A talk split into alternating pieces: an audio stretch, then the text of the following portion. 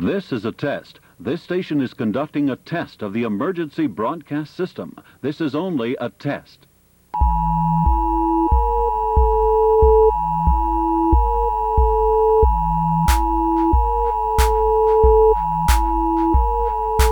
Ladies and gentlemen, I'm Thunderpud number two, and I'm proud to present the good news with the Reverend Dr. Volume 5. I turn you over now to your co host, Agent C. Thank you, sir. Hello, everyone. Hello. How's your week been? Uh, Busy. Yeah, Busy here. it's a busy week, man. I'm telling you, it- it's been a weird week too. It just feels like I don't know. Everything's happening all at one time, but it's going so slow. It's like- I- i- if you can, if you can understand that, I think anybody with kids understands Oh, that. Yeah. brother. yeah. Or, or even with a job, you know. I Yeah. mean, yeah, yeah. Just, just everything i- has just piled up at one time, and time it has just just drug out. Um, anything new in the news? You go. What what, what do you Anyth- got? Anything new? Guys, I tell you, my week's been pretty.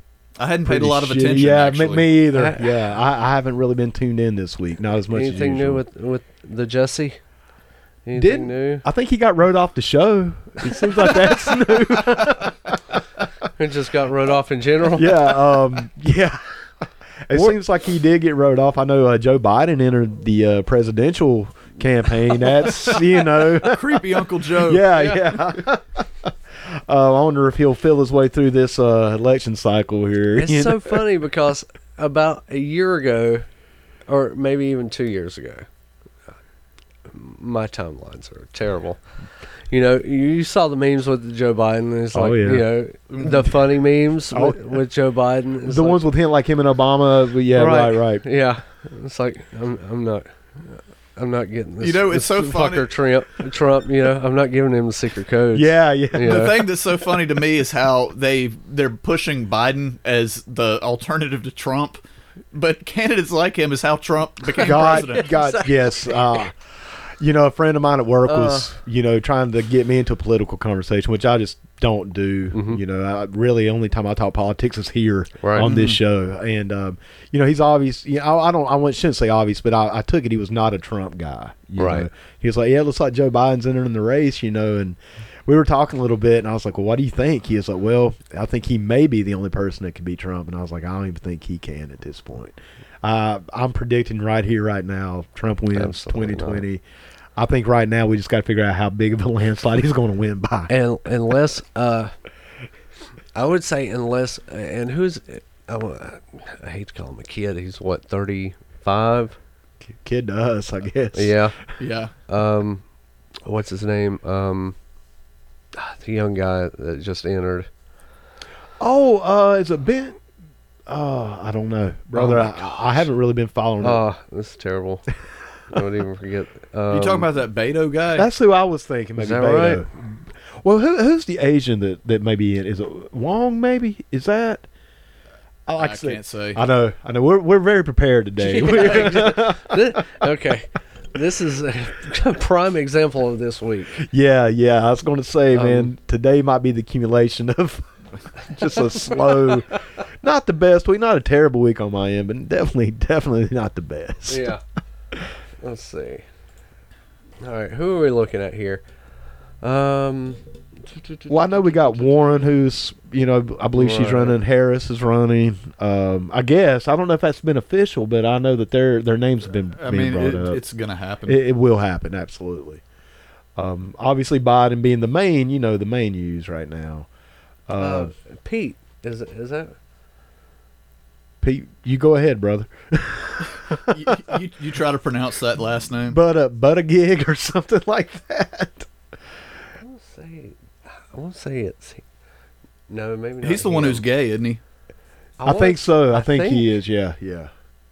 Pete Buddingling or whatever, but a something, Butt gig. but gig. Buddy gig. Stop it. Yeah. We, Camilla we're Harris? not saying a word, brother. we Camilla- didn't say a word. Camilla Harris. Uh, Kamala. Yeah. oh Kamala yeah, Harris. Kamala Harris.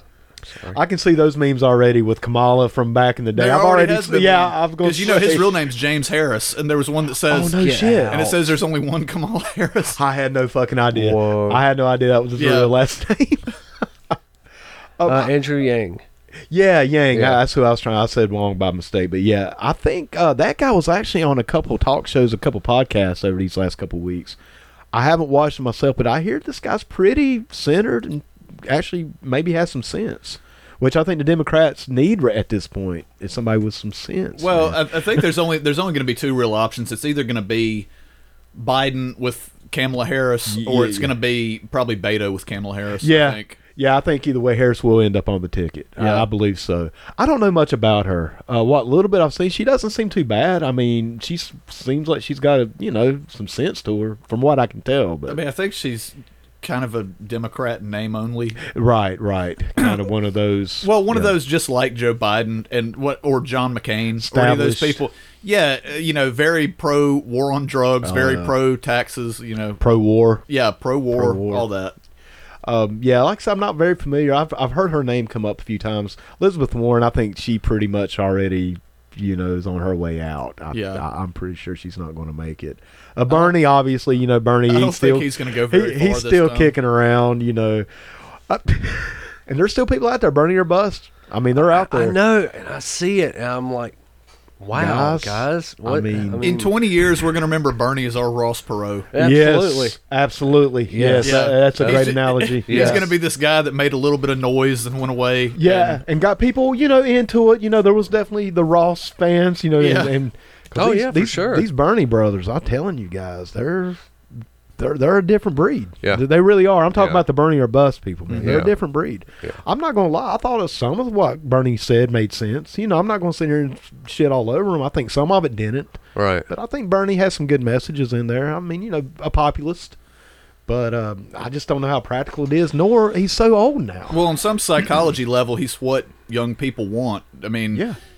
i- if you think of the every stereotype of millennials you know about, he's this grandpa figure kicking them money, saying, "Hey, it's going to be all right. I'll pay your rent." Yeah, I'll pay it for you. Yeah, yeah, exactly, exactly. Yeah, and you know, Bernie, somebody, somebody does have to pay for it, man. And um, like I said, you know, the I, I know we're not talking politics per se, and I know today's not just shit on the Democrats today, but the Democrats to me, because I used to be a s- very hardcore Democrat. I mean, my whole life, I came up Democrat. I voted Democrat all my life. It just seems like somewhere down the line, the Democrats have lost that centered working class mentality. They're they're so m- much identity politics now. People, most people tend to shy away from identity politics, and I think that's why Trump. Hate to say, it, but I think that's why Trump kind of, you know, is where he's at now because he kind of reached out to everybody. Well, And- I only voted you know. three times, uh, which I think we talked about before on one of our shows. In 2008, I voted for. I want to say Bob Barr, maybe that was, Okay, that was I- right when Ron Paul jumped out. Mm-hmm. yeah, I remember that. I think yeah. I voted for him. Then in 2012, I voted for Gary Johnson. And Yeah. in 2004, I really don't even remember who I voted for. I think I might have voted for Lyndon LaRouche. I, I but can't. I, I can't even remember who I did. But then it, after 2012, I quit voting. Yeah, yeah, I, I'm. I will vote. I still, I still do think it counts. Um, you know, I used to think wrestling was real too. you know, um, it definitely, you know, it, it regardless of, of if the vote counts or not, which I do think it does. I think it at least gives people that I'm participating. I'm helping. Well, I think it I'm doing my counts. I just role. don't think it matters. There you go. Yeah, yeah. By the time they get to that point, they've already been bought and sold. I mean, I think it matters as much as who wins American Idol, I guess. There you go. but Yeah, yeah. Maybe less. Maybe less, actually. Yeah, American Idol might still have a little bit of actual competition Yeah. in there, and you know, um, I guess honestly, what it really all boils boils down to is you know who's on social media and who knows how to use it with some common sense. well, that's the thing, man. And who can appeal to the youth? I mean, really appeal. Yeah. Well, what's going to really hurt the Democrats, and why I'm what's you know, what's their meme game like? That's it. And we all know the left can't lean. well, and you know, man, with the with the primaries, dude, the, the Democrats are going to ki- destroy themselves. I mean, by the time you have a Yeah. winner out of those No, yeah. primaries, they're going to be so beat up by their colleagues that Trump is just going to be able to steamroll them, man. I'm telling you, Trump, he's an asshole, Mm-hmm. and he gets down to that gutter level. And if you know if you can't compete with that, Yeah, I mean, you- you're not going to be able to approach this man sensibly with reason. You're not going to do it. He's going to insult the shit out of you, and you're going to have to be able to take it and give it back. Oh, let me ask you this because I, I, I saw this pop up on Facebook yesterday, um, locally at the um, the tag office. Okay. Okay. Um, you know, if anybody's familiar with, the, you know, North Carolina license tag office, you know, that's where you get your license tag. Blah blah blah. Pack a lunch. Pack a lunch. You're going to be, there. for a you're while. going to be there a while. But there's stuff they're on sale while you're waiting. You can pick through, and there are a line of, of 2020 Trump hats. Let's keep America great again. They're there. yeah. yeah. Now let me ask you this: Is is that a government building? Yeah, as far as I know. Uh, Yeah, Yeah. I think so. Uh, If, yeah, I'm not. I mean, I can't say Right. with 100 percent certainty, but I can say about 99 percent. Yeah, I mean, Yeah. it's the state. It- yeah, Uh, Is that legal. I I- I don't know. I don't if I, know. I don't know if I want to say legal as the the word. Is it right? Yeah, I mean, I don't know. I don't know. Uh, yeah, that that's where you know it kind of gets a little fuzzy, you know, right now because we have capitalism and we have a huge businessman, but he is the leader of the executive branch of government. So I don't know. I don't know. right? uh, It'll ne- it, to me, it'll never not be funny walking into the VA or anywhere and seeing Donald Trump's giant frame picture right by the door. No shit, man. There, there's still times where I hear President Trump and I'm like, what? I mean, still to this day, man, I heard it on the news yet or on something. I don't watch the news anymore. But uh, President Trump, blah, blah, blah. And I'm like, fuck. it's Oh, still, yeah. I- It- it's- I, I it's- haven't gotten used boom. to it. I just Yeah. haven't gotten used to it yet. I, I'll never get used to it, dude. It, it's like saying Vince McMahon, Yeah, I Yeah. mean, seriously, hell, it's- President McMahon. There it is. Uh, which There- one there day you go. could absolutely happen. There you go. Yeah, we, we're looking at pictures here online. It's got uh, "Keep America Great" Trump 2020 in our local tag office. No, Um, that that was sweet. They put a put a black uh, mannequin. they they did, man. They Yeah. got diversity. Yeah, Yeah, they yeah. got- Their mannequin heads are very Right. diverse here. Yeah, I- I think, man, if you're going to do that, then you should have the other side too. I mean, that's how I look at it. If you're going to have you know Trump hats, then you should have Democrat hats in there as well. I mean, that's how I look. But that's the thing, you know, and that that's almost the the, the wicked genius of, of Trump is he's he he knows how to market himself. Oh, hell, just man. like that. There You is can- nobody on the other side that can market themselves no, like that. No, I Man, mean, whether whether we've always been this way or whether we we became it over time, Trump's genius is that he realizes that what America is is it's a place to shop. Yes. It- it's a giant mall. damn Yes. right, man. We we are a Yep, he land of gets it. consumers, Yeah. and Yeah. He, yeah, Slogans, logos, everything. dude, he gives his Branding is everything. everything. Man, he gives his opponents wrestling names like Crooked Hillary. I Yeah. mean, he Yeah. does. He does, man, and it gets over. Oh my God! What what was the worst one he ever did? I, I heard he, he called um. We call Elizabeth Warren Pocahontas. That's the Yeah. one. Yeah. what do the you most s- vicious one he did was Man. do you remember when they had that guy who was uh, sending uh, fake mail bombs I guess to the Yes. place from Florida Yes. Trump put up a tweet that had a picture of a blanket and he said Pocahontas received a smallpox Ain't blanket that some And- shit? Oh my God! Who Who does that? the fuck does that? who, fu- you know, you know who does it?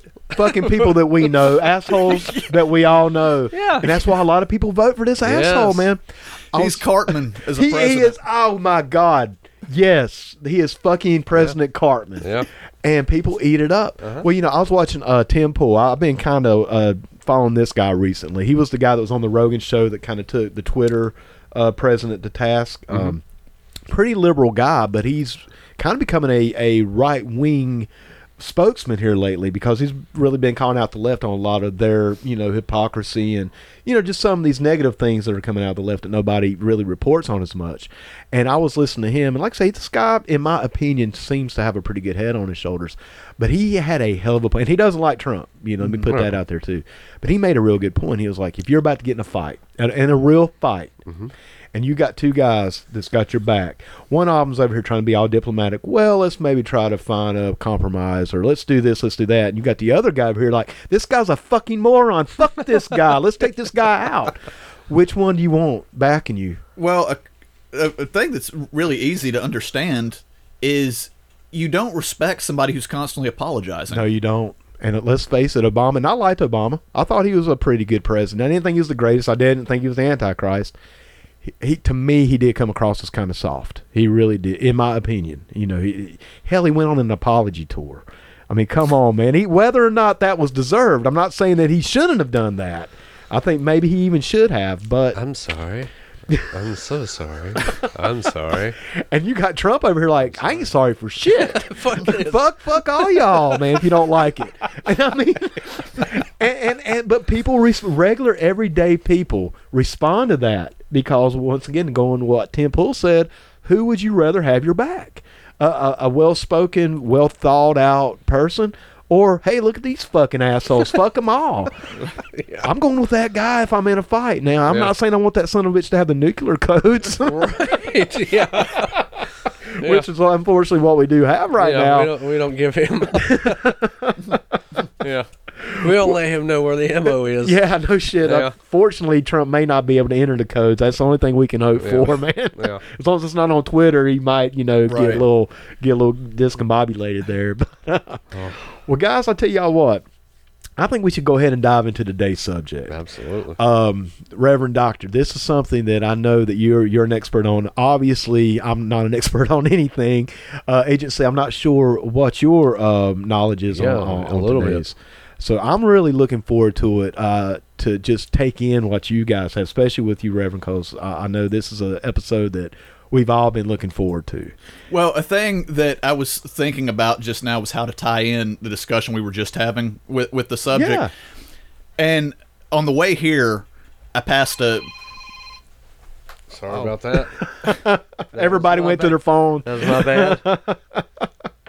I just thought it's funny when that phone went off. Everybody's hand went into their Yep. pocket. yeah. is that um on the way here I uh, basically like almost just right down the street I passed a Pizza Hut. And do you remember how Pizza Hut used to be when we were kids? Like Good. Yeah, when it was good. Good. Yeah, like I mean they had well, it was a- the place to go in Lincoln. It yeah. probably wasn't, but we were kids and it was good. It was good. That's, that's, that's sort of what I'm getting at is that there's something about that you look back on your your childhood, Right. And you, you look back on it with sort of rose colored lens lens glasses, absolutely. I guess. But when you look back on it with more discerning eyes, there's things about just the culture in general that almost seems creepy Right on. like we don't how you were talking about with Trump, his big success is that he realizes that America is a giant place to shop. Right. And the things we remember about our childhood like that, it's it's more like the sensory overload that a kid gets from being in a shopping mall. There you go. Right. Yeah, and another one. How just recently the the last movie I'd seen at the theater was Us. Right. Did you catch that? I haven't seen it yet. Huh? Okay, well, I won't give any spoilers, but Hands Across America, the thing they did back in the Yeah, 80s. yeah. And that's a big plot point, which I won't say any more than that, but I went back and watched some YouTube videos because I didn't remember it. Like, I was too young to remember it. Right. But the way the director talked about it is it's almost like the videos you would see where Susan Atkins and Leslie Van Houten, like all the Manson girls, would come out of the courtroom singing Christmas songs Yeah. Right. that Mm-hmm. there's all these things about culture that seem you know sort of innocent or childlike um, at at first but there's this really weird cultish undertone about them and the big thing that I always think of though is how they used to advertise Scientology on television Oh, dude! I remember as a kid those Dianetics. Yeah. Or what was it? Is it Dianetics? Is Yeah. that right? Yeah.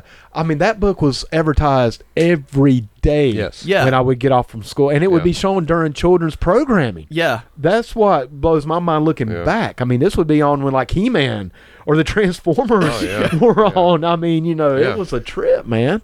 You know, and it was all through daytime television too. Like if I would be homesick or something, I remember just seeing that volcano yeah Oh, yeah. all like all, all day. Well, see, I, I know.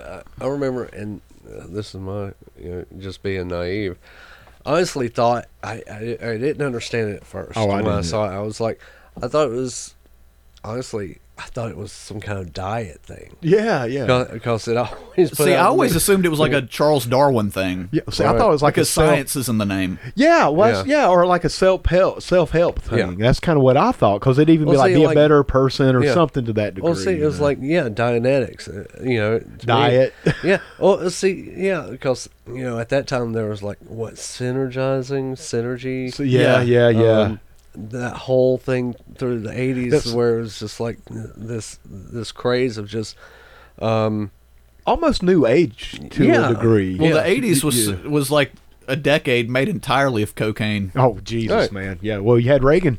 Yeah. Hell, somebody had to fund those wars, you know. Yeah, exactly. That- That's what I've always said about the '80s. Everything was hyper.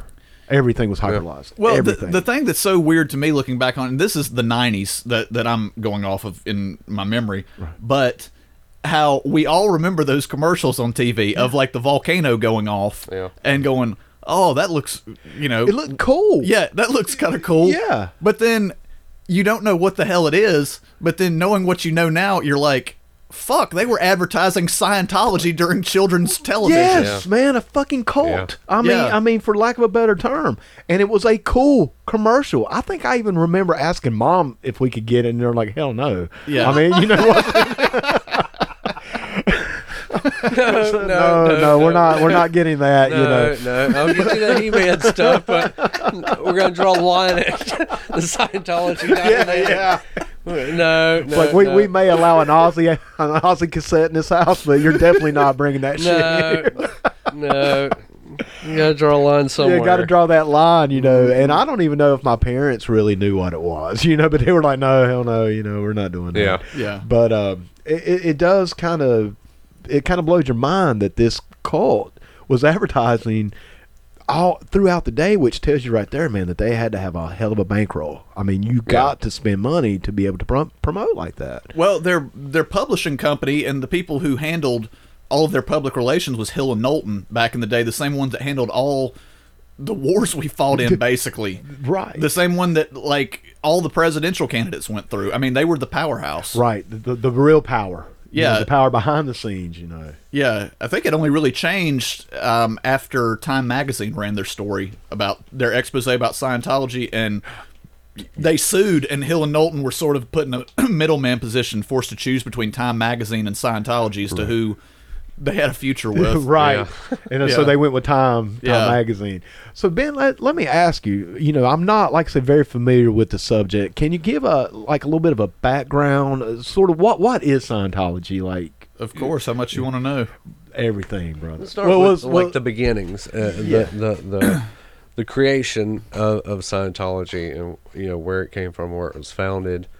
Okay, well, if we're going to talk about Scientology, you have to we have to filter this uh, as the way we would almost any big movement because there's something that happens. Well, I'll, I'll back it up even further than that. You can't really understand Scientology without understanding its founder because it's really just the crystallization of the views of its founder. Right.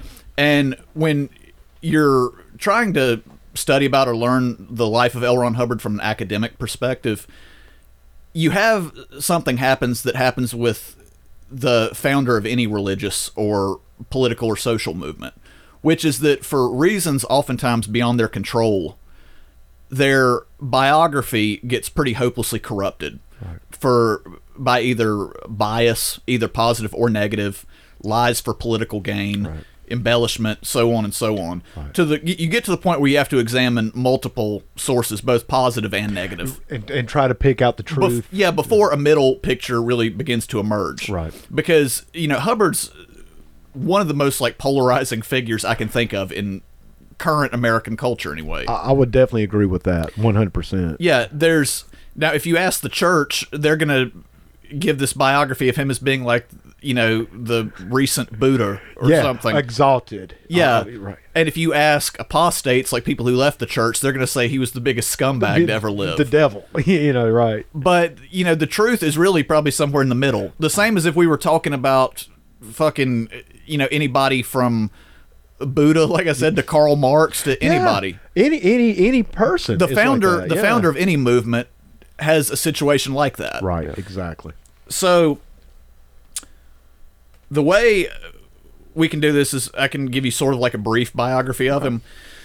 Hubbard was born in 1911 in the early part of the century in Nebraska. Um, as a child, his family ended up moving to Montana, where that's sort of where you begin to see the mythology around him start. Where, according to his story, he taught himself how to break horses by age three. Uh, Wha- No, wha- seriously. oh, okay. Um, He Age taught- three. Yeah, he- breaking horses. He taught himself. He taught himself how to read, uh, and was reading classical literature and philosophy and everything before he started elementary school. Okay. And he became a blood brother to the Blackfoot Indian, and I believe this was before he started elementary school. Also, So he had a hell of a hell of a childhood there. yeah, he did. Well, he was exposed to a lot of things. His father uh, was a man named Harry Hubbard, who was a naval officer, and Ron, as a child, used to accom- accompany him on his tours to the Far East. And the stories go that when he was there, there were men that he met who had been students of Freud that he sat and listened to and just heard them talk, which was probably true. Yeah, sure, That he that yeah. he soaked a lot of things in and just sort of picked and pulled things he liked. But then his part of the story uh, that he tells says that he backpacked solo across Asia as a child, and that he, you know, and that he mentored under uh, monks A- As a child. Yeah. As a child. Okay. as a child.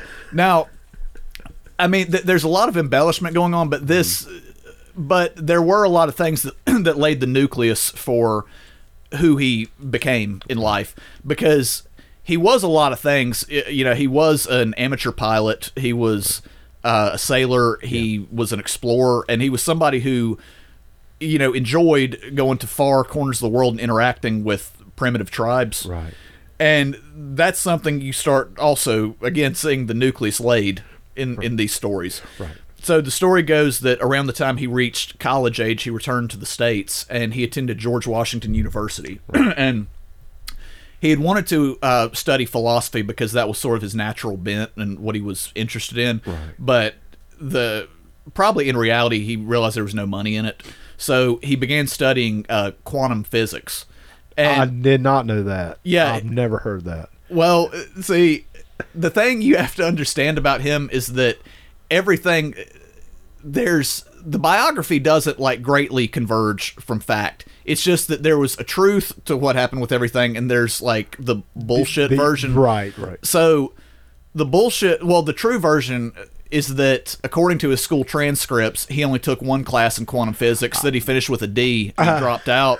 But The legend, yeah, however, the legend says that while he was studying in this program that he postulated a theory about a unifying life force that exists within all things and the Force, like from Star Wars, somewhat pretty much. but uh, th- and this was this was later laid down in a book uh, that he wrote called the science of survival that says that you, you know if you take maslow's hierarchy of needs and how you can condense it down and say that the primitive drives and everything are to basically eat sleep you know fuck find Mm, shelter all that well he said that there was a deeper urge beneath all of those which is just survive Right.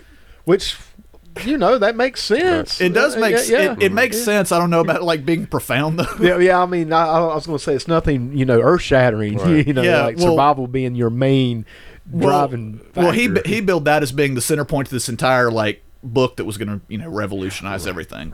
So the story goes he dropped out um, after he postulated that theory because he realized like he didn't need any more from it. So he became a pulp fiction writer, um, which is where he made tons and tons of money. Right. actually. Um, Pulp Fiction, you know, was called that because that was the type of uh, cheap paper that it was written on. Right. But he wrote in a v- large variety of genres, everything from western to romance. Uh, science fiction was the big one, though. right. And he hung out with a lot of authors who were big back in the day, like Carl Sagan, uh, Isaac Asimov, Arthur C. Clarke. You know, all those guys knew each other. They they hung out with each other. Right.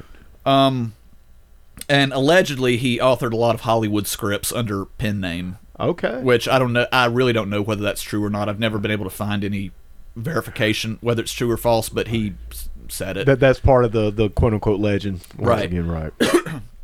So around the time that uh, World War II broke out, he w- went into the Navy. He was commissioned as a lieutenant, and he was uh, given commission over his own ship. And in for his part, though, Hubbard's service record has never been fully released to the public, and nobody's entirely sure why. But the rumor has always been it was because he was involved with naval intelligence project that laid the groundwork for MK Ultra. Oh, no shit. That he was Wow. he was one of the architects for the program. I've never heard that one either. Wow. Yeah. That that's that's cool. I didn't know that. Yeah. So uh, p- the story goes he was injured um, on uh, during a sea battle, I believe. Um, and the this the where it ends up with him in a naval hospital is sort of what how would I say this? It it, it formulates the the grand myth of Scientology, like similar to the resurrection of Christ. Okay. I guess that it's uh, that's the only word I can think of to call it is the grand myth of Scientology, which is that he healed himself of his Oh, war okay. injuries. And not only did he heal himself, he healed himself through applied philosophical maxims that he had developed over the years. Okay. Related to uh, the power of uh, like mind over matter. Right. Right. And not only that, but he healed other patients who were there as well. Okay. So, and this this is what, of course, laid the groundwork for Dianetics. Okay. After he got out of the service in 1945, he drifted around a good bit for the next four or five years. He ended up hanging out with uh, Jack Parsons out in uh, California, who was a disciple of Aleister Crowley Okay. um, who Hubbard was a big fan of as well, also. And Parsons was the guy who ended up forming Jet Propulsion Laboratories. Okay. And have I ever like told you about this story? Or have you ever read No, it about no, no. how th- they were both occultists and there's an entire ritual they worked on called Babylon Working? No, no, I've never heard. This is the first time I'm hearing this. Uh, ever. agency, you know this one? I'm not familiar with that one. Okay. Well, the idea was that there was a hypothetical ritual that Crowley had never accomplished, but it was called Babylon Working, and the idea was to um, invoke a, a female Antichrist figure, and so they were going to do it like through sex magic, through intermediaries, Uh, okay. and Hubbard Right. and Hubbard was going to act as a scribe for the ritual. Yeah. and yeah, I've never. Yeah, this is brand new to me. Yeah, this is.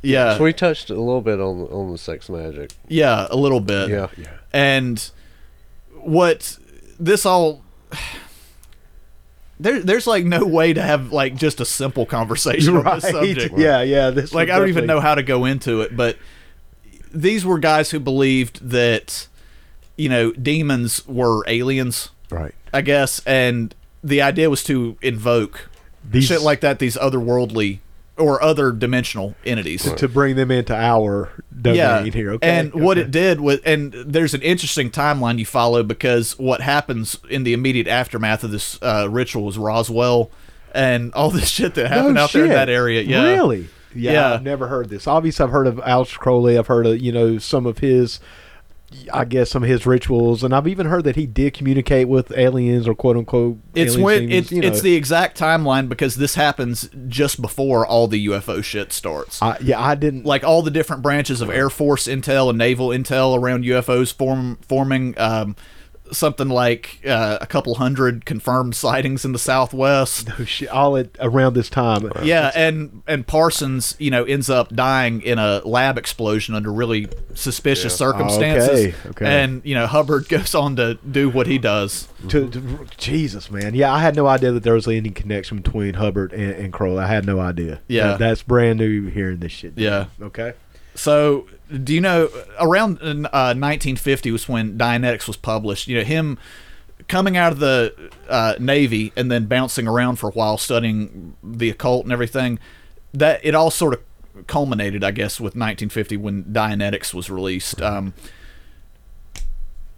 the easiest way I can explain Dianetics is that it's a word that he made up. Oh, Okay. He, he pulled out of his ass. Like, do you know the meaning of the word? No, I do not. In fact, uh, Reverend, let me ask you a quick question. Have you read? I- I'm assuming you have. Have you read it? Yeah, okay. I have. Okay. Because I have not. So I've read the entire thing. yeah. perfect. Perfect. Okay. Sorry. I, that's yeah. Yeah. Well, what Dianetics means is it's a combination of two Latin words that he invented and put together. Uh, dia, which means across or through, sort of like the word diameter. Okay. I guess. O- okay, Yeah, yeah. dia and uh, etics comes from uh, the word gnosis.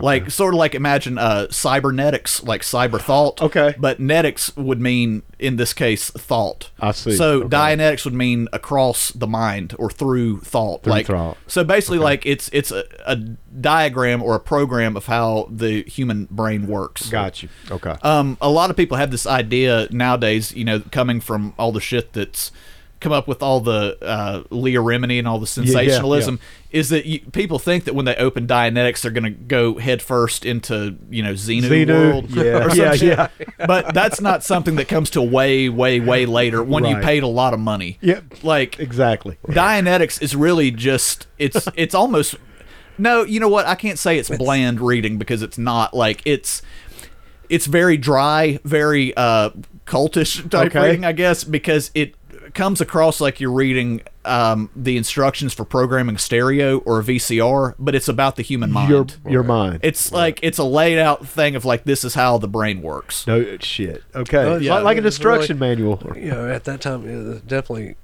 eh, you know, it had that that new age feel to it, Right. to where Right. it was not. I, I don't want to say it, oh, it wasn't so much over the top, Right. and it was a little more inviting. right. to where Right. It's like okay, I can Well, kind see- of understand this if I if I read it like an instruction manual. Yeah. I can kind of get okay. I can understand that. It's Right. not over the top. It's it's not. Well, another thing is Right. you have to go back in time to really understand it's 1950 because Dianetics was a bestseller for around two years, like number one bestseller all over the country. Right. And it was a real fad, like almost like the hula hoop. Yeah. Yeah. Um, and the real reason why is because people have gone back, like uh, sociologists have tried to study the reason why it hit hit the cultural peak, I guess it did back then. And the the theory I've read that makes far and away the most sense is that this was the first time that you had several factors all converging at once in American culture. The big one was you had almost the entire adult male population who had returned from World War II all dealing with PTSD Correct. Right. over shit they saw. Um, Right. You had the the second thing is it coincided with the the cultural uh, paradigm shift of people moving from r- uh, rural communities into urban communities, Okay, where right. people have a lot more time to think and dwell on shit, Right. I guess, and you're sort of dealing with sensory overload. Yeah. And the other one is that it coincided with uh, with Freud and there being a h- high level of interest in mental health I see. Right. Right. up to that point. But the thing about mental health at that point in time was that it was still seen by the public as, you know, this uh, this refuge for the insane. Like people knew about lobotomies. oh. Right. Right. Yeah, And it was still some- was not a nice yeah, it was Kind of something taboo. It was something you didn't want to mess No, with. No, right. And the Because thing they were still doing just ungodly. Exper- I, want to say experiments. Yeah, I mean, they were, Like, yeah. li- you know, like lobotomizing, and it just- Electroshock, yes, you know. it, was, it was a cruel, Oh, cruel practice. Oh, Yeah. Absolutely. and psychotherapy was seen by by the bulk of the public anyway people who didn't live in new york or la that lived in flyover country Right.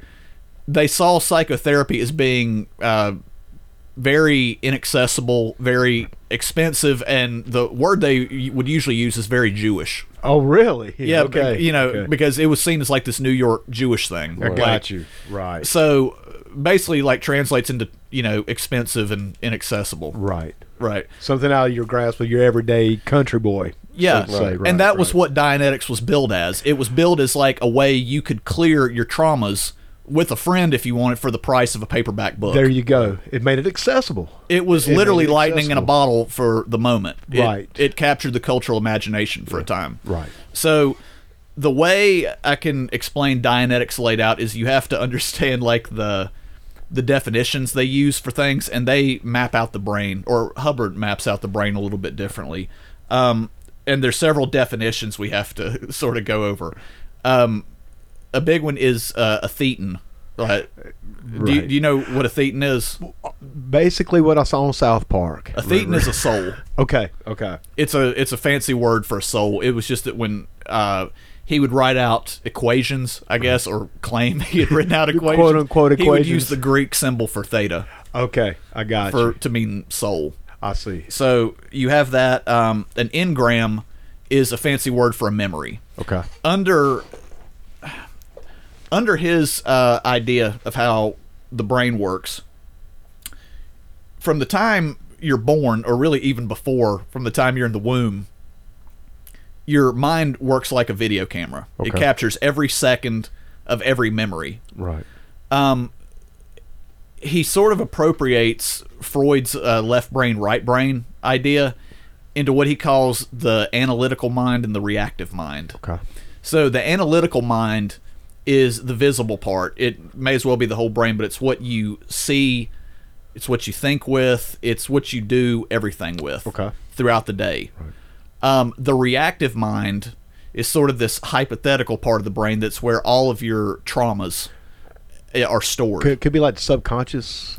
is Yeah. Kind of in that neighborhood or it's or- it's or- it's in that neighborhood. That that's that's sort of close to it in a way people can understand, but not entirely. I Accurate, got but you. yeah. So it's where all of your traumas, all of your bad memories, everything are become stored. Right. And what it does is the reactive mind puts stress on the analytical mind. Okay. So what the process of auditing is is it's you and somebody else who is filling the role of a psychotherapist basically will ask you to go over a traumatic event over and over and over Right, again and the idea is that you're discharging the power from that engram basically you're taking it from the the reactive part of your brain and putting it into the analytical part. Is it, would yeah that- eh, y- yes To, you're, to, you're to taking expel it, you're taking it out of the that bank and putting it into, an- another one, basically to dissipate it. and the way you do that is by decharging the negative energy around it and this this is really like a lot of uh gobbledygook i guess Yeah. but it sort of boil you can almost condense it down to talking about shit that's bothering you with a friend will make you feel better feel better. Yeah, right. i mean it's really just overcomplicating it Right. with, to sound more profound Yeah, than it is. yeah, exactly. But it's something we all know is just how it is. Y- Yeah. you know, right. So that's the idea behind auditing, though, and what Hubbard postulates in Dianetics is that if a person removes all of their traumatic memories from the reactive mind and moves them into the analytical mind, then they will attain a hypothetical state called clear Okay. with a capital C. Okay. And clear means you have no more, like I said, no more traumatic memories. Right. And that by doing that, he theorized that you would gain essentially superpowers. Okay. That you could uh, levitate, walk through walls. Oh, that wow. you- and the big one is that you would have whole track recall from the time you were in the womb. You could remember every, Every- moment. Wow. Like I could, like if you were a clear, the way he postulates in the text of Dianetics is like I could ask you, all right, August uh, tenth, nineteen ninety three, Thursday. What did you have for breakfast? And I could tell And you could like tell that. me, boom, like that. Just know it. Instant recall. that's what a clear is. so let me ask you, Reverend, would you consider the clear to be the highest level? I- i- Is, there? I, I'm assuming In, there's like Diane- a, in Dianetics, a clear is the highest the, level. the top. Okay. But see, the thing that happened and the reason, the way we got from Dianetics to Scientology is because around. a- Again, we have to go back to his biography and say that there's an actual reason for things happening, and there's his version of the way, of why things happen. Mm-hmm. Right. In his version of the way things happen, he had continued his research for so long that he realized that the womb wasn't the beginning that we led past lives Right. and that he continued his research and that scientology was the study of the soul okay. uh, rather than just the mind Right. Okay. now the actual reason is because around 1952-53 you had tons and tons of people who were attesting to clear and had none of the superpowers Right, that yeah. he had advertised Right. so he had to to not look ridiculous, he had to say, "Well, wait a second. Let's There's rewrite more this. going on. Yeah. It's not quite all of it. yeah, yeah, Yeah. Let's let's add another chapter here. You know, add Yeah. another a Uh, step to it. a little And that's bit- a what little bit more. Scientology is. It's the study of the soul. Okay. So Now, in my understand, at, at this time at 52, that he had gone bankrupt. he went bankrupt several times after Dynamics happened, and it, you know, it wasn't through anything he did directly. It was largely through mismanaged money. Like he Right. Oh, was somebody Okay. who was really uh, trusting with people. Uh, I've always heard in interviews that um, I believe this was with uh, with Arthur C. Clarke, who was describing Hubbard, and he said that the thing he'll always remember about him was he was like that guy you knew who would come into a room and just charm everybody present and say, you know, I can tell you everything that's wrong with the world. I can tell you the secrets of everything. And then when he would get up, he'd be like, "Man, can I borrow 50, uh, 50 Oh, bucks from you?" there it is. Then he was Right, that, then right, he was that guy. We've all known that guy. We all- yeah, yeah. absolutely. Now, did he also lose the rights to Dianetics? Yeah, he did. oh, I didn't know He that. did I've at never one heard point. that. Um, I don't even remember exactly who it was that gained control of it. I think it was somebody that sued him. Um, okay. Yeah, that's that's new to me. I thought that he would always just, you know, be the guy for that. You know. Yeah. So I guess he did get him back, or, or the estate. I would assume. Yeah, at one uh, point. they come kind of came back At full one point circle. or another, there was a lot of things like that that happened in the early uh, 1950s. Okay. Gotcha. Um, oh, if you want to see a really good movie that's a that's a timeline of that happening, the last movie uh, Philip Seymour Hoffman ever did is a movie called The Master. okay. It's the story of uh, he plays L. Ron Hubbard. Oh no, shit! I didn't know that. and this was his final role. It, it was uh, uh, Philip Seymour Hoffman, Joaquin Phoenix, Amy Adams. It was directed by the guy that did Boogie Nights, oh no, what's the name again? The Master. Master, I've never even heard of that. Oh, it's another one of those that's like a double title. Like, have you ever looked at that? How all movie titles uh, basically have double meanings to them. Yeah, sure, sure. Yeah, yeah. Yeah, well, it's like you know the master is in like the top guy, but also the mast of a ship.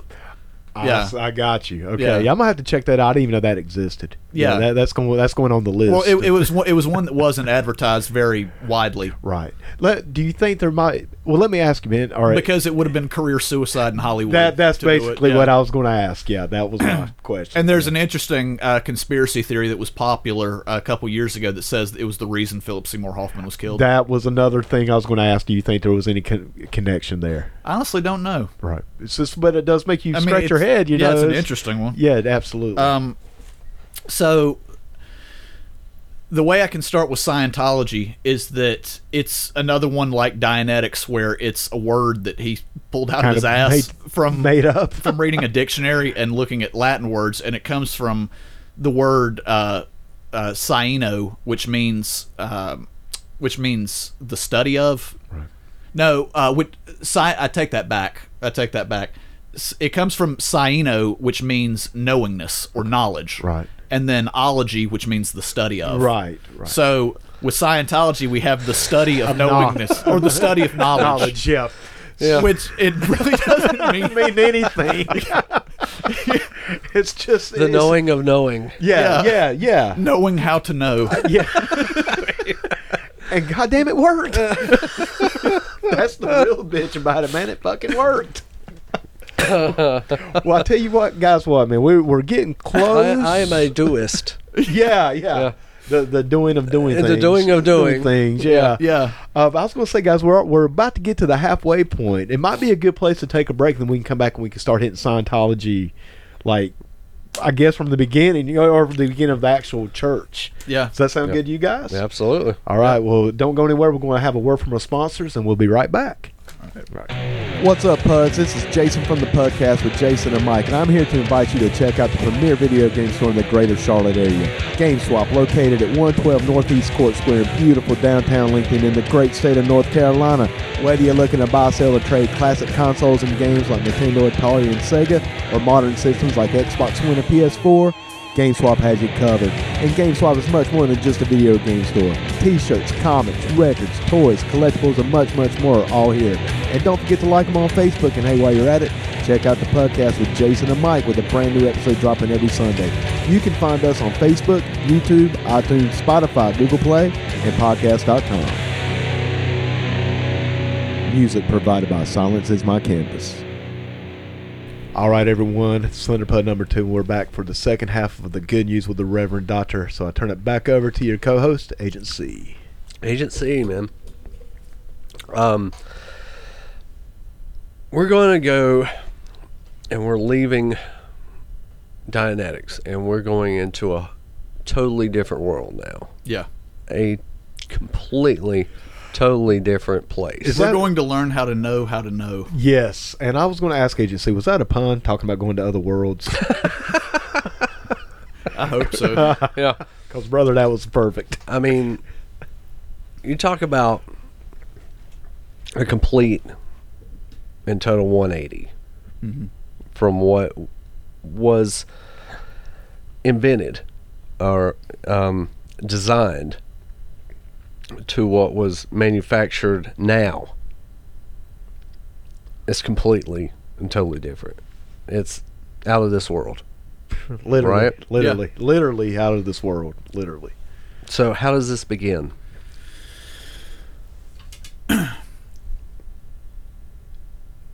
the beginning of Scientology, as we were just talking about, is really the end of Dianetics. Right. because one is the natural evolution of the other. You can't have one without the other. Like even in current Scientology, Dianetics is called Book One. Okay. Calling it the Bible of Scientology really isn't entirely accurate, but it's very much like the foundational document. Okay. Because the way it would work is if you decided to get involved with Scientology like this afternoon or something, if you went into a an auditing center, they would say, "Okay, we're going to have you fill out a questionnaire. We're going to have you um, start auditing through all of your traumas, and you know you would pay astronomical sums of money Right. for for hours."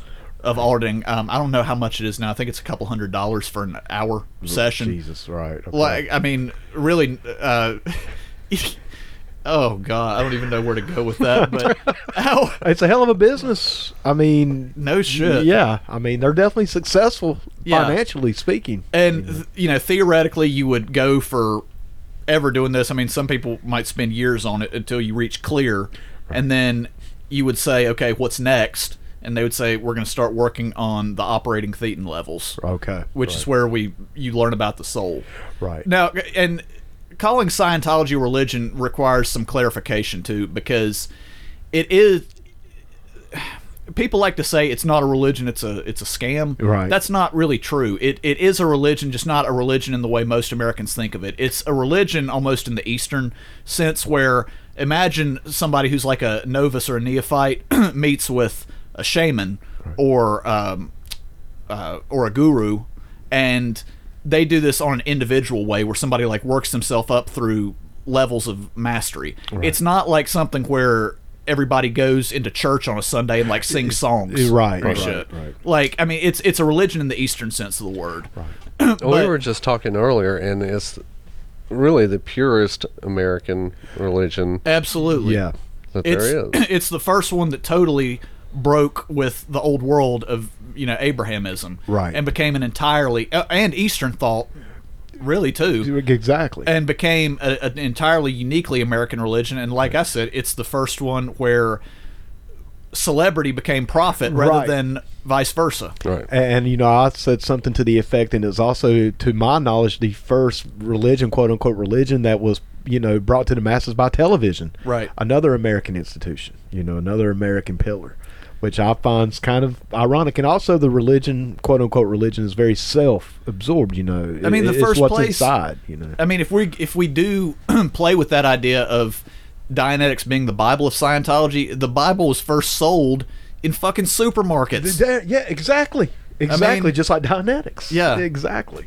Yeah, man. I mean, some of the, you know, not necessarily comparisons, but just some of the ways that these religions are, it just w- one being, you know, very Americanized is what I'm trying to get to. Right. Mm-hmm. Marketing. To- it's marketing. Yeah, that's what I'm trying to get to, man. Just how it was marketed, how it was brought to the masses was very Americanized. Very, So you know. part of what happened was when Dianetics was first released to the public, the first the first people that Hubbard uh, marketed it towards was the APA and the AMA, and he advertised or he he billed this as being the final conclusion of the theories Freud had talked about that where Freud began talking about the conscious and the subconscious, Hubbard said this is the actualization of all that, and this is the way a person can cure themselves. Right.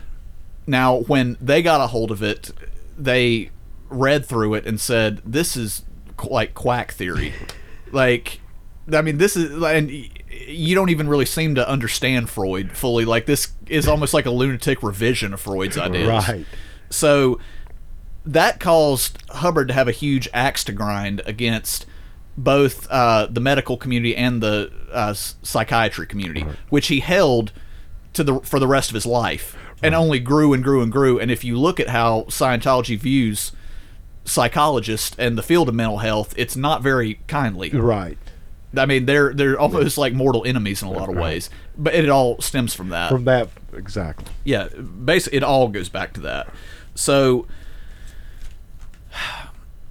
Hubbard ran afoul of a number of different government bodies, like both the APA and the AMA, like I said, but also um, with the IRS for, for tax fraud, with uh, the FBI and CIA for a number of like really shady shit that was happening. Um, mainly, mainly it goes back to, to dealing with critics, like when people would leave uh, his inner circle, even back at the very beginning, and he was a really paranoid person who thought that they were going to ruin him. Right. So he would say, okay, they got to be dealt with. And, you know, it was kind of like up in the air as to how far that went. Right. But these people would come to the authorities and say, this guy's a megalomaniac. And they began compiling a, a dossier on him. Okay. Right. So I believe it was in the late 1950s that he left America totally and relocated to England.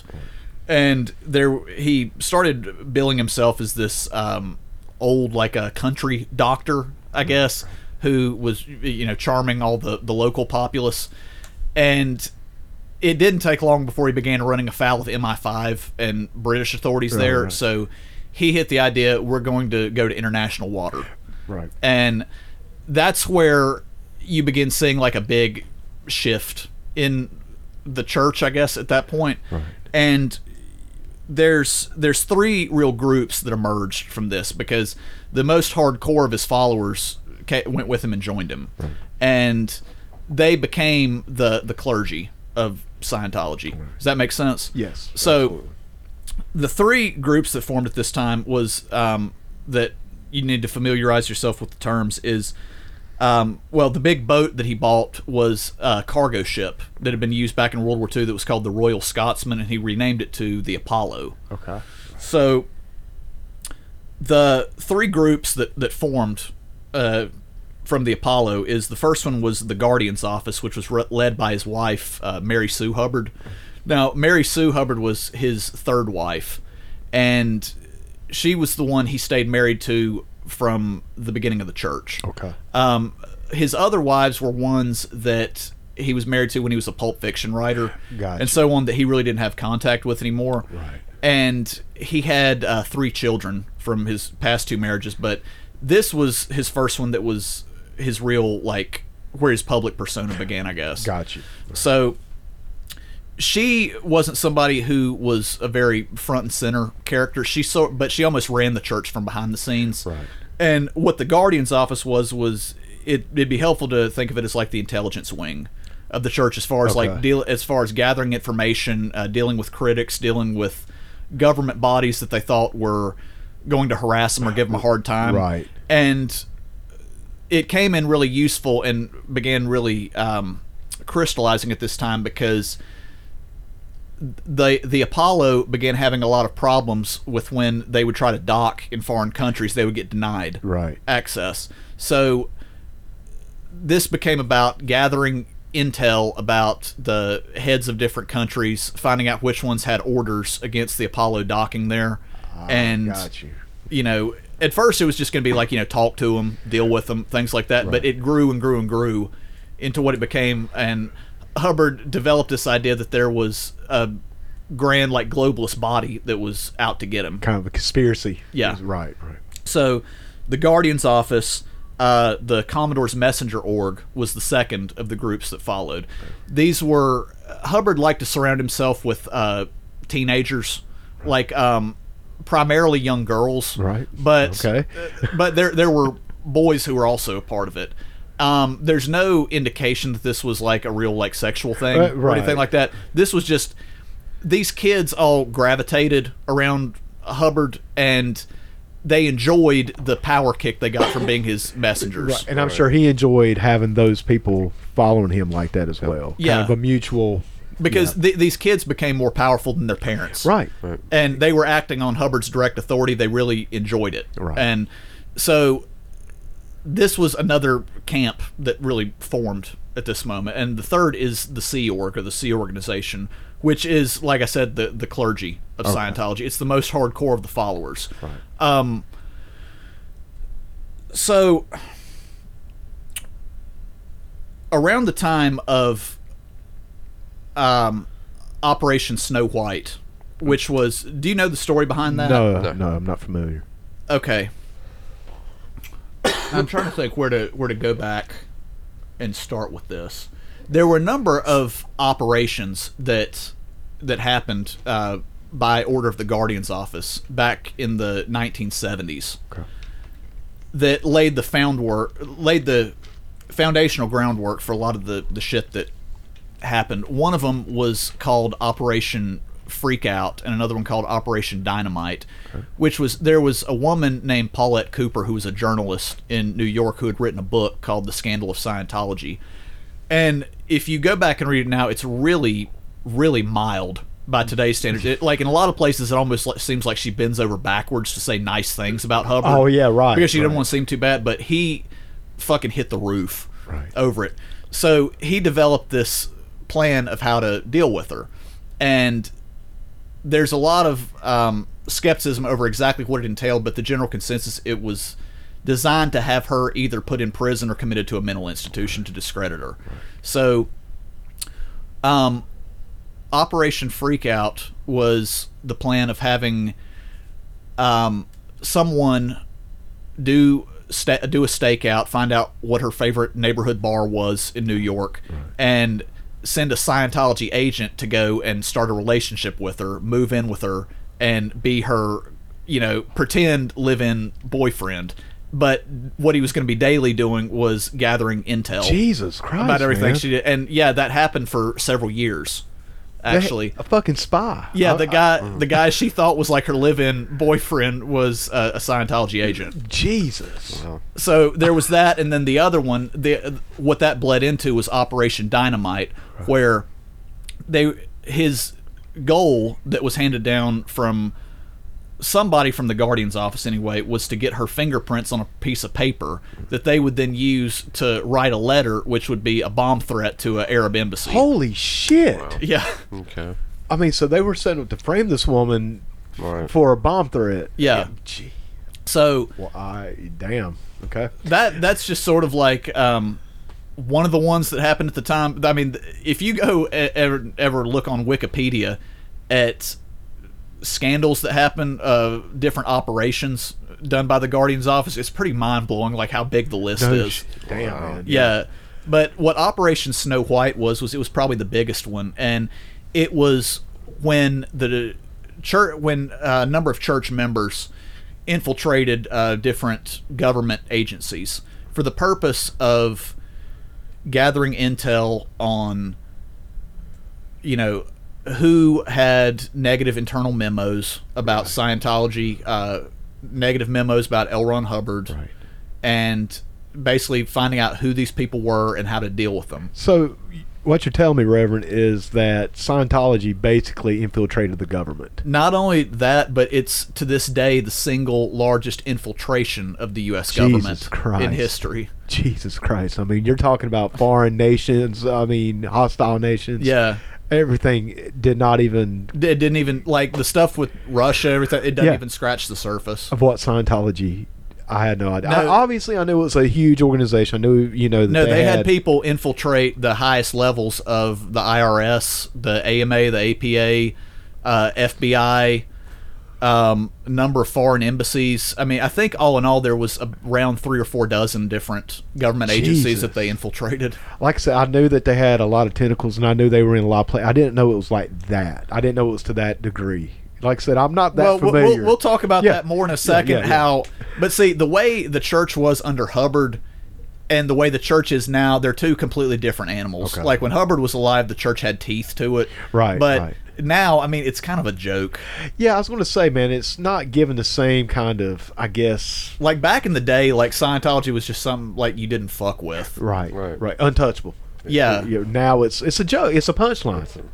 yeah, yeah. Basically, But like I said, I didn't know it was to that degree to where they literally infiltrated the United States government. That that's scary. Yeah, so Operation Snow White was basically that. It was the government infiltration, and it ended up getting uh, busted one way or another. I think, if I remember this right, it all stemmed from uh, a raid that was conducted on a couple different uh, churches. I believe one in Seattle and one in Washington D.C.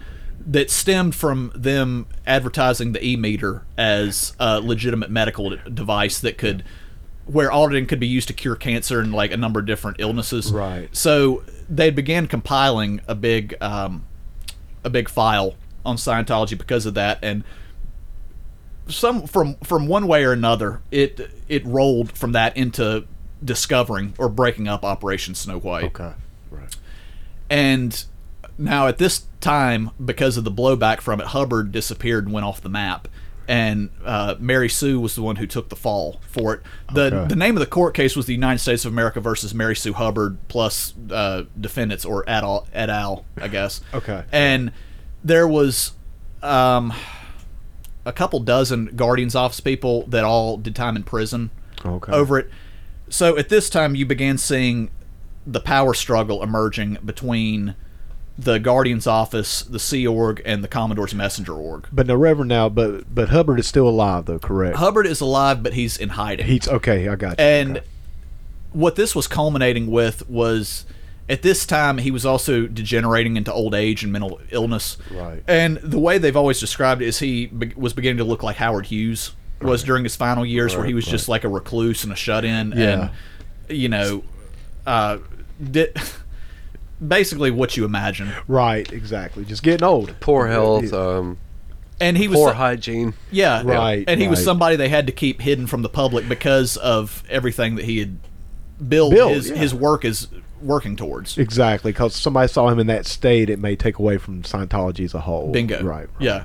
So the Guardian's office, like I said, was essentially led by Mary Sue Hubbard and the Commodore's Messenger org. uh, There were a number of these people who had been teenagers on the Apollo that were now young adults who were, who were for all practical purposes they were running the Sea Org. Gotcha. And they were running the church. The in the aftermath of, or I guess really during the time where Hubbard is completely off the map and right at the time he dies, the Mary Sue Hubbard has essentially been like pushed to the side by the Commodore's messenger org, and the Guardian's office has been purged. Okay. Um, so this leaves these guys as being who's going to take charge of the church, and there was about ten who who were really significant figures at this time.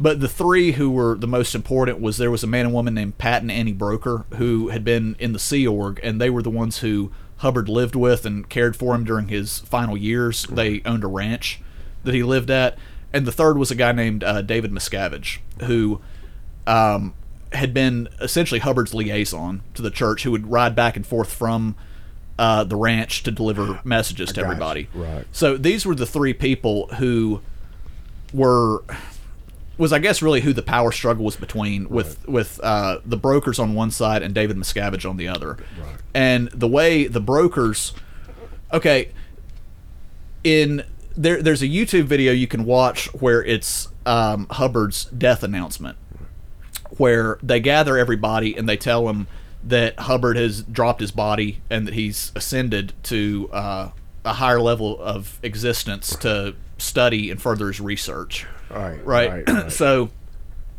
during this speech, his will is read where it said that uh, in his will, uh, Pat and Annie Broker had been promoted to Loyal Officer 1 and Loyal Officer 2. So everybody who was present said, okay, this means that they're going to be the ones running the church now.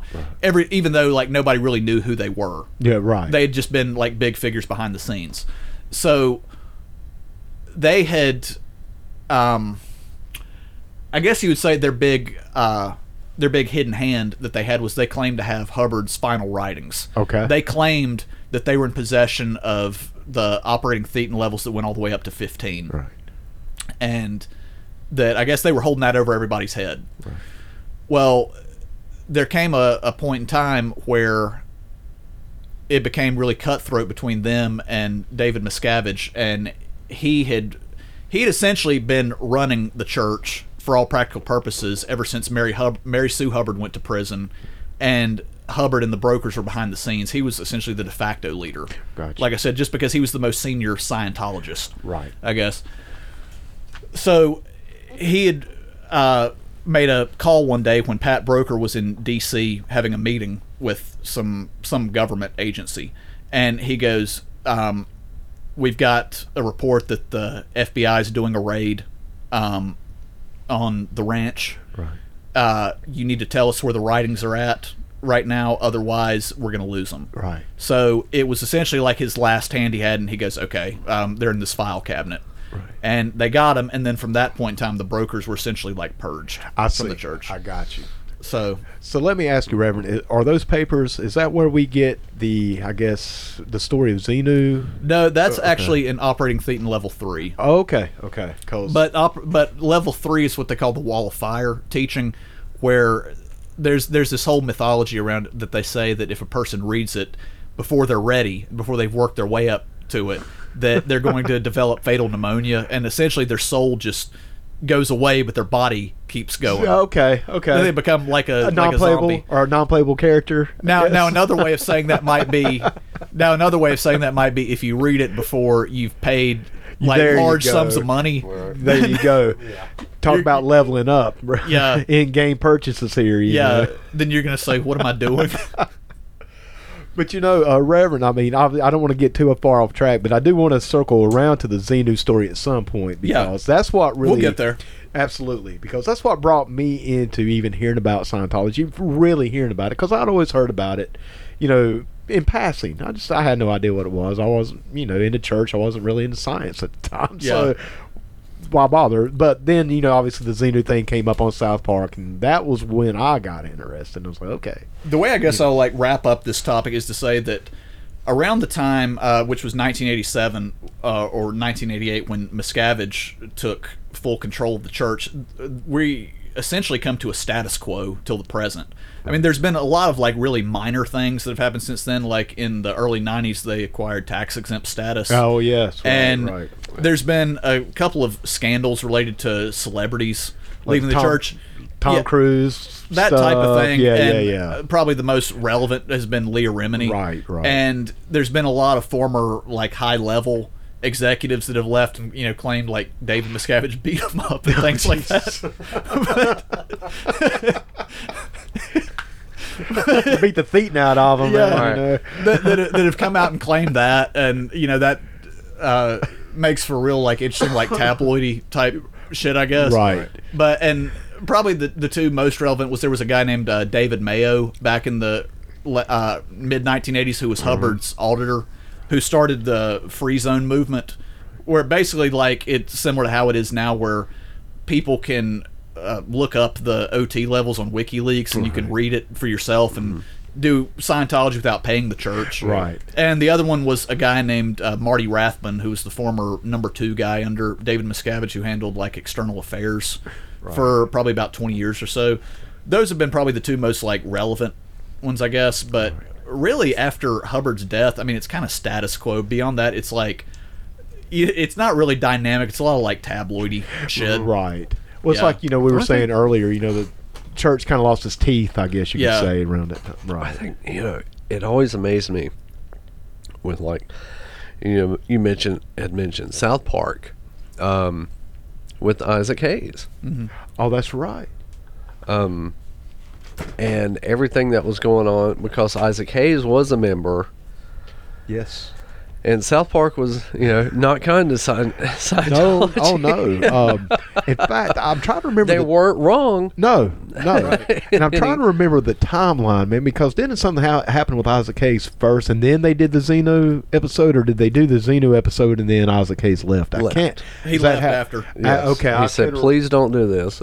Please don't Okay. involve me in or the church. a- anything that's that's detrimental to to the religion. Well, of and the Trey church. Parker and Matt Stone, from what I remember, replied and they said, you know, you didn't have a problem doing this when it was Christianity Or- or Islam. any other the religion we've we've done, but now when it's yours, you're Now- backing out. Yeah. Oh, Yeah. Like that's kind of hypocritical. Yeah. And not only that, because you know we know how South Park has always has always Right. been, man, very non-politically correct. I mean, they went after everybody. They go Right. after Christians. They go after Muslims. They went after Scientology. Everybody. everybody. You know, which and the is why fact I've that he, always he liked the felt so show. strongly about this that he left the show Yeah, that basically reinvented it, it, it brought him back into the spotlight. absolutely Mm-hmm. You know, because he kind of had you know gotten a little stale. You know, obviously he was an artist from the '70s and everything, and he kind of died out. And then Made South him Park a Well, pop- it- brought it- him back. pop character. Yeah. you See, know? it makes sense when you understand one of the things about Scientology is that there's several different experiences a person can have in it. There's, uh, well, there's three, I guess. There's a public Scientologist, there's clergy or Sea Org, and there's celebrity. right. Now, the experience that a public person has in Scientology might be like if you or I bought a copy of Dianetics, went down, like, took a, a class or two or something, then just lost interest and left. Right. Okay, it's you know the horror stories you hear like aren't from public Scientologists, Right. I mean, except for ones who like you know were just stupid and spend astronomical Yeah, sums of money on thank- them or something. exactly. But so public Scientologists are going to have one experience. Um, clergy are going to have a very different experience, Right. where they're the ones who you know. Uh, Talk about like having to escape and jump fences and shit like yeah. that. Right. Right. Yeah, like the. Sorry. I just had this Sorry. image of people jumping the Scientology I mean, fence. it you know. does. I But mean- seriously, though, Yeah. yeah, I mean, it's like they're escaping prison for real, man. Yeah. Shawshank that shit, man. Dig up Well, under see, him. that's the the, thing. the Thetan Redemption. yeah, Well, see, yeah. that, that's the thing that always rema- amazes me is going back to Hayes and, and, and looking at Tom Cruise. Yeah. And, and um, oh my God. Um, Leah. oh, no, not Leah. Um, John Travolta. Oh, that's Yeah. right. That's right. He, he was. how yeah. how just you know if if you even make mention of this, how they clam up and how incest they become ab- about this. Yeah. I'll tell you why, and it's because of that third category. I was going to say, you know, I said you have public, you have clergy, but the experience celebrities have in, with Scientology is it's always filled a dual role of not just a religion; it's a protection racket for actors. Right. So, so go into that, Reverend. Like, okay, it's oh boy, I don't even know how to, how to start with it. It's i- Is it due to like some of the legal, like, because It's- I, I know Scientologists. it's a it's a power behind the scenes, Right. It's a it's a hidden hand. It's like it's a lobbying for people who are you know solo getting who could get lost within the studio system, Right, It's 'cause- it's a union almost. And I think when you said lobby, that that sounds pretty much right on point. man. It They- they almost lobby feels for him. the it lobbyist. almost yeah it almost feels like a like an old school mob role Right. where and there was a reason why you know Hollywood writers for years and years would not talk about Scientology or write about it. It's because if you did, they would fuck you They- up. they would come after like you. if you if you Yeah. wrote articles saying, "Hey, John Travolta's queer," Yeah, or yeah. you know Tom Cruise uses this church to shop for girlfriends or some shit like that, they would fuck you Th- up. They would co- Right. they would rain hellfire down upon you because I, I think you actually put up a meme, Reverend, if I'm not mistaken, and it was just listing different religions and different things, and it may not have been you. I can't remember right off. I saw it briefly, but the the one about Scientology said s- we have lawyers or we'll we'll sue you or it was something to that nature. Basically, well, it, it, it came from the whole thing over the Sri Lanka uh, bombings. that was it. That was it. where the way um, the way uh, Barack Obama uh, replied to it on Twitter was he said, uh, you know, thoughts and prayers with the Easter, Easter worshippers. worshippers, yeah, I and all saw these that. people on the you know alt right blogosphere were going, why didn't you just say Christians? Or Right. use some kind of uh, use some cri- kind of you know like a secret Muslim Yeah, bigot or yeah, something, yeah. and whi- which is. I man, I won't even go into that. I don't guess That'll be because- in, for another show. okay, the, the short story to that is because in Sri Lanka on Easter, it's also a pagan holiday. Right, so right. all different groups are out there on Easter. But anyway, um,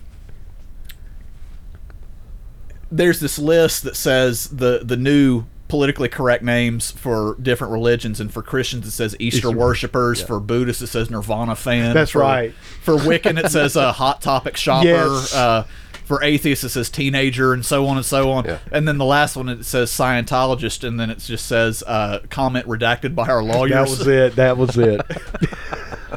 so, so bottom line, man, Scientology has always been lawyered up, as they say. Fuck yeah, I it mean, I has. mean, I'm Yeah. talking hardcore lawyered up. Yeah.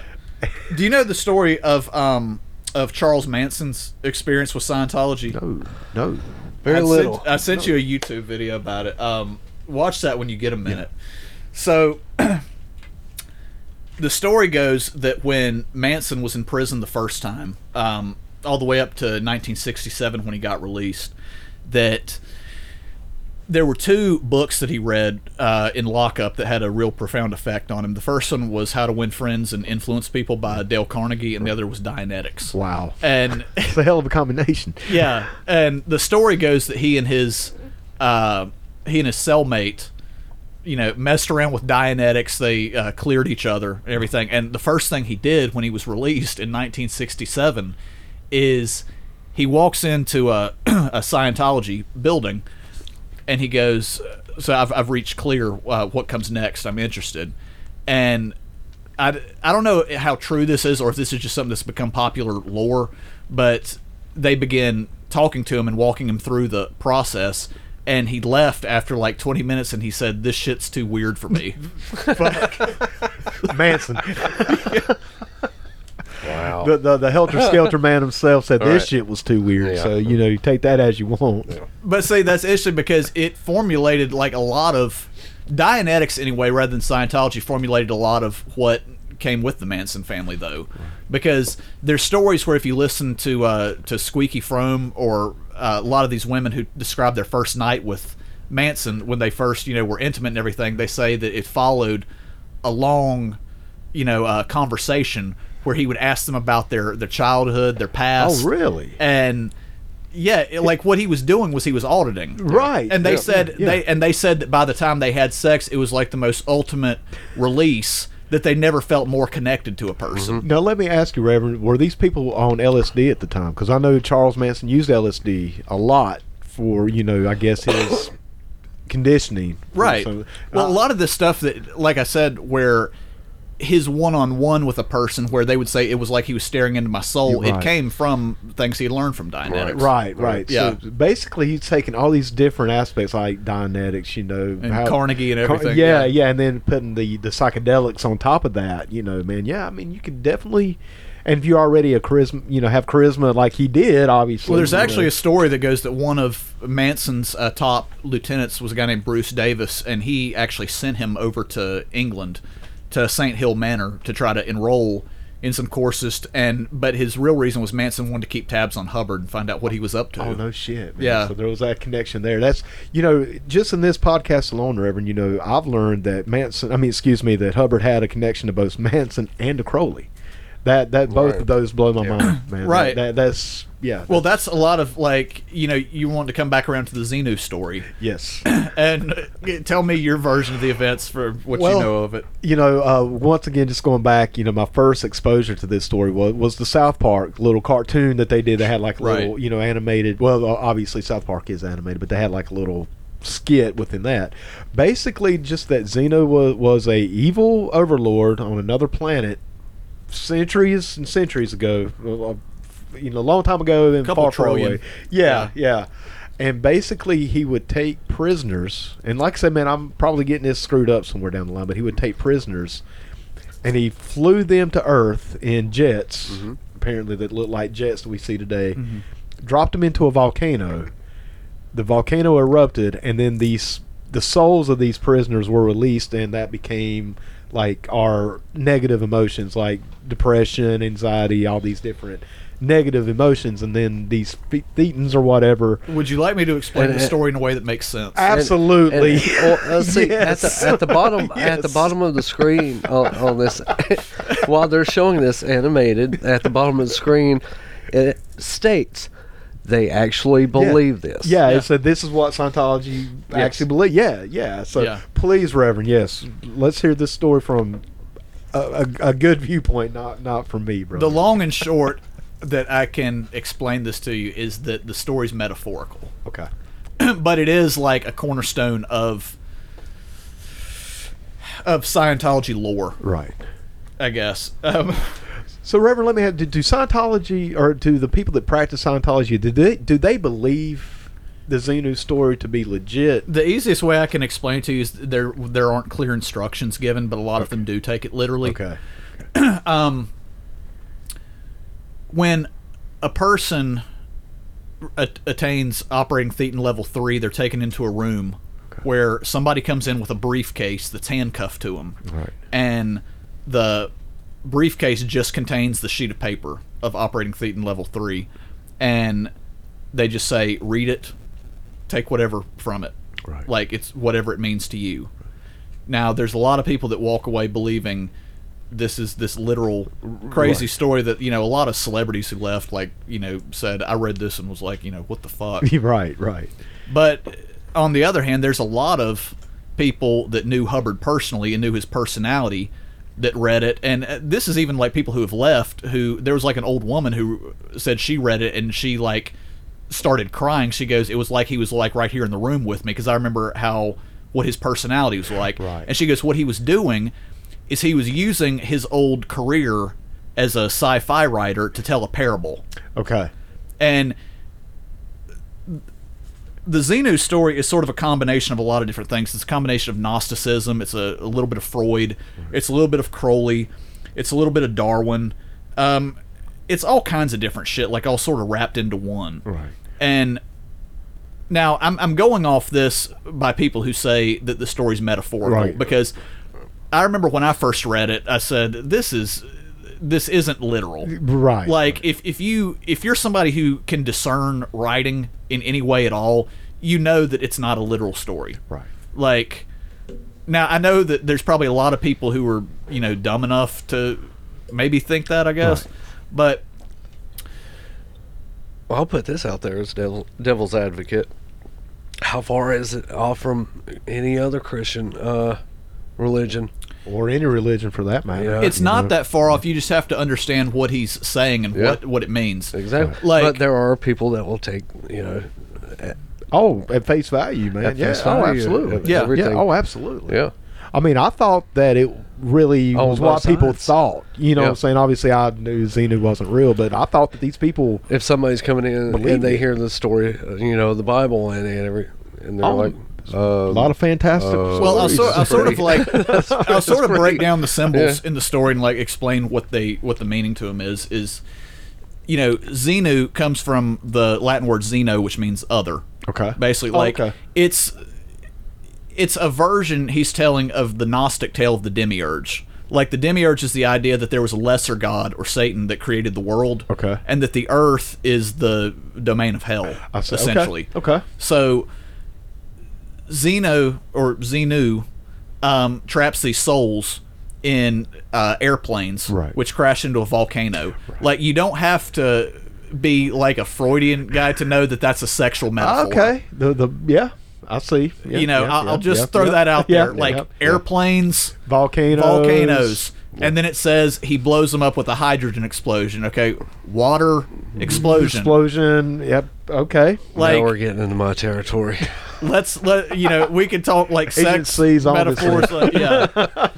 So Planes of penis. basically these souls these souls are crashed onto earth to which they're born by sexual means Right, Yes. but right. it says these souls try to escape but they hit a force field which is um how does the story go okay it goes they're trapped in the volcano and they're shown images that are arranged by uh, psychologists and uh, religious heads Right. that brainwash people what the story like i mean if we cut behind the jargon what the story is essentially saying is that you know we don't know the true origin of life on earth Right. but it's something it's something other I okay. guess. Okay. But- yeah. souls are put here and incarnated through sexual means and from the time that they're conceived the world around them works to brainwash them and it's largely through psychology and religion That makes sense. Okay. Yeah. Yeah. I mean, this it, when you understand the crystallization of like Hubbard's worldview and how he thought, and the way in all of his other speeches how he would tell parables just like this. just like And- Jesus did. J- Yeah, I- because I mean, really. Hubbard, above all else, was a storyteller who worked Right. in the field of sci-fi. Mm-hmm. Right. This was his version of telling a parable about this. Yeah, and that makes complete sense. So yeah. all these souls are, you know, brainwashed from conception by these forces that work to to undermine and trap us. right. But he believed that you know there were, there was essentially like a force field that kept people from climbing higher and higher and escaping their condition that we were essentially like stuck here. Right. So but what he said though was that through this these applied philosophical maxims that he was putting out in the school of thought, uh, Dianetics and then Scientology, a person can overcome their condition, And get past As his- an animal. and get past his force field. right, pretty and much, and right, learn right. and learn their true origins, Right. See, guess. I I've never heard that spin put on the Xenu story. That that makes so much sense. I mean, that yeah. Because I mean, I really did think that Scientologists believed 100 percent that Xenu was real. Well, a Uh, lot of them do. Right. Exactly. But- because there aren't clear instructions with the story, but I, right, I kind of right. believe that there didn't need to be. There you go. Right, and, and given Hubbard's you know history, just like you just said, it, it makes sense, and and kind of seeing it as more of a metaphor parable. Yeah, It, it's it's does. a it's a creation story parable you in, in go. the way Hubbard would have told it. There you go. Yeah, that makes perfect sense. Yeah. Man, I've learned a lot on today's podcast. I, I Yeah. really have about L. Ron Hubbard. A Well, lot you of this know- stuff I had no idea. And you know, South Park was really where we saw a lot of the shift change between people being afraid and not afraid to write about That's Scientology. right. Because, like I said, it- to me, you know, s- South that South Park episode brought it to my attention because obviously I knew I didn't know Dianetics and Scientology were connected until I, the Xenu show, and then you know you kind of start looking into it, and Well, that's there when I was- was for getting the more longest- online too. Was it was it that one or, or was it the, the Tom Tom Cruise episode? Which one could they not show for the longest time? It was the, this. I think that I was think the that same. w- they were the same. That, that was the episode. same episode. The closet. R. Kelly was Closet? in the closet. Yeah, it's Yeah. all the same episode. Was yeah. Mm, it the same episode? Yeah, yeah, sure Okay. was. It's because the I wanted to episode say- goes the episode goes that um, Stan doesn't have any money Right. to go to a movie or some shit like that, so he goes into a Scientology. That's right. Yeah. org and they hook him up to an e meter and find that his levels are so high he must be L. Ron Hubbard's reincarnation. Reincarnation. Okay. Yep. Yep. And so Tom Cruise and all these celebrities come to him and you know they're going, "Oh, what do you think of my work?" And, Yeah. And uh, he tells Tom Cruise, he's like, he goes, "I mean, you're okay, but you're not as cool as like John Elway," and Well. that devastates him. And then R. R. Kelly shows up closet. and yeah, He hides in the closet. yeah. come out of the closet. Come out of the Yeah. And then Tom Cruise goes in there. Yeah, Yeah. man. But that that was Now I'm in the closet. great episode, man. Uh, But for the longest time, it was not going to be showed because Comedy Central and Viacom were afraid to get. yeah, sued. involved. yeah, yeah, yeah. Yeah. I, I mean, they they did uh, threaten him with legal action. If Uh-huh. I'm not mistaken, they did have that out there. So, Yeah, Mike, yeah. here's one we've got to hit on. Um, what do you know about the Process Church of the Final Judgment? Okay. oh my God, are we? Are, are we? Oh my God, there's no way we can get into that today. That Let's- is way too. Let's briefly. oh, I was gonna say, yeah. touch on it right quick i- if you want to, but Because it was a there so- is- it was an because offshoot it of is- Scientology. Yeah, and it is deep. It goes very very deep. Well, let me ask you guys this: Would you like to do a show on that? I was going to say we could we could hit on it. yeah, we're gonna we definitely, could have to definitely hit do one on on, it. that. but yeah, maybe I'll tell you lead what. up Let's to- do. Let's let's spend the next like the final like maybe five uh five to ten minutes of the show. Like let's briefly go into it. All right, go ahead. Yeah, I was going to say, Yeah. man, yeah, because we're probably pushing toward toward the end, and I know, um, yeah, Yeah, I was yeah, going to say we're going absolutely. to go yeah, into that. Yeah, Go, yeah, go ahead. All right, Mike. Well, touch on it right quick because I'm not even prepared for that right now. Okay. Well, the Process Church of the Final Judgment was an offshoot of Scientology that began with a man and woman named the De Grimston family, who had been British uh, disciples of Hubbard back in the early days of Dianetics, and they essentially developed their own theology, which was based on it, but it became it went a whole different direction. Even though it, it was the basis for it, like the idea of four personality archetypes, Right. um, they developed into you know the uh, the the four gods: um, Jehovah, Christ, Lucifer, and Satan. Okay, I have heard of this actually. You have That that that rings a bell. Obviously, not enough to really know anything, but that does ring a bell. Yeah. I- Eh, if you're looking at it a- as, almost, almost a metaphor, if you're looking at Scientology as the Beatles, Okay. process is Black Sabbath. Okay. All right. Yeah. Okay. That's a great wow. Okay. analogy. That that makes sense. Okay. All right. So they're heavy as shit Yeah. compared. Okay. All right. Yeah, this, this, is, this is going down a dark, dark road. Right. a, okay. a really dark one. Okay. yes. Well, Because I mean, you know, of co- of course, Scientology had its, its dark moments.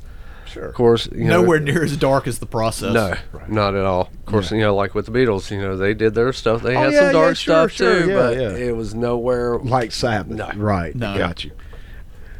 There's a really interesting connection if you want to go down a rabbit hole. I want you to go back and look at there was an explosion period of serial killers in American culture from the late 1960s. Probably starting with, with Manson, although maybe arguably with uh, the uh, Texas Tower shooter Right. Mm-hmm. with uh, Charles Whitman, going all the way up to uh, to Dahmer in the early 90s Right. you know, we we all three of us know there there was a period where serial killers were huge. Yeah, they really were, and you don't see it like you used to. You really don't, man. You had like Ted Bundy, obviously Gein, uh, Ga- Gracie, Gacy. yeah, Gacy. I'm sorry, yeah, yeah. Uh, Zodiac. Luca, Lucas Ramirez, Zodiac, all these Yeah, yeah, guys, exactly. and when you began examining the backstories of a lot of these people, I believe every single one of them, if you want to play the six degrees of Kevin Bacon Right, game, right. was never more than two degrees away from the process church of the final judgment. No shit. Yeah. That was I did not know that. Yeah. That's mind blow, mind blowing. Yeah, e- like literally every single last one of them. Jesus, man. Well, guys, I tell you what. On that note, Yeah, Yeah. that's that's the whole.